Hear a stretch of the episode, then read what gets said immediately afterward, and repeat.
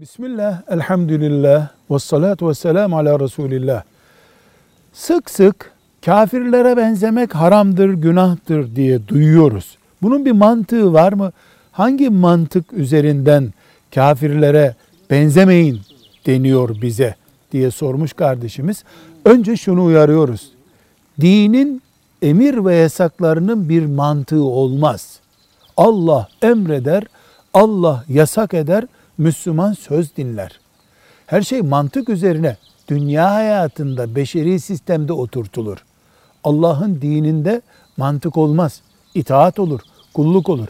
Buna rağmen zanla böyle bir şey açıklamadığı halde Peygamber aleyhisselam Efendimiz zanla diyoruz ki Müslümanın kafire kıyafetinden, yüz tipinden, sözlerinden vesaire bir alanda benzemesi bir psikolojik ezikliği gösterebilir. Karşı tarafa kompleksi gösterebilir.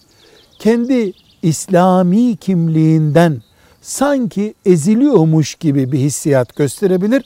Halbuki İslam en üsttür, Müslüman en üsttür.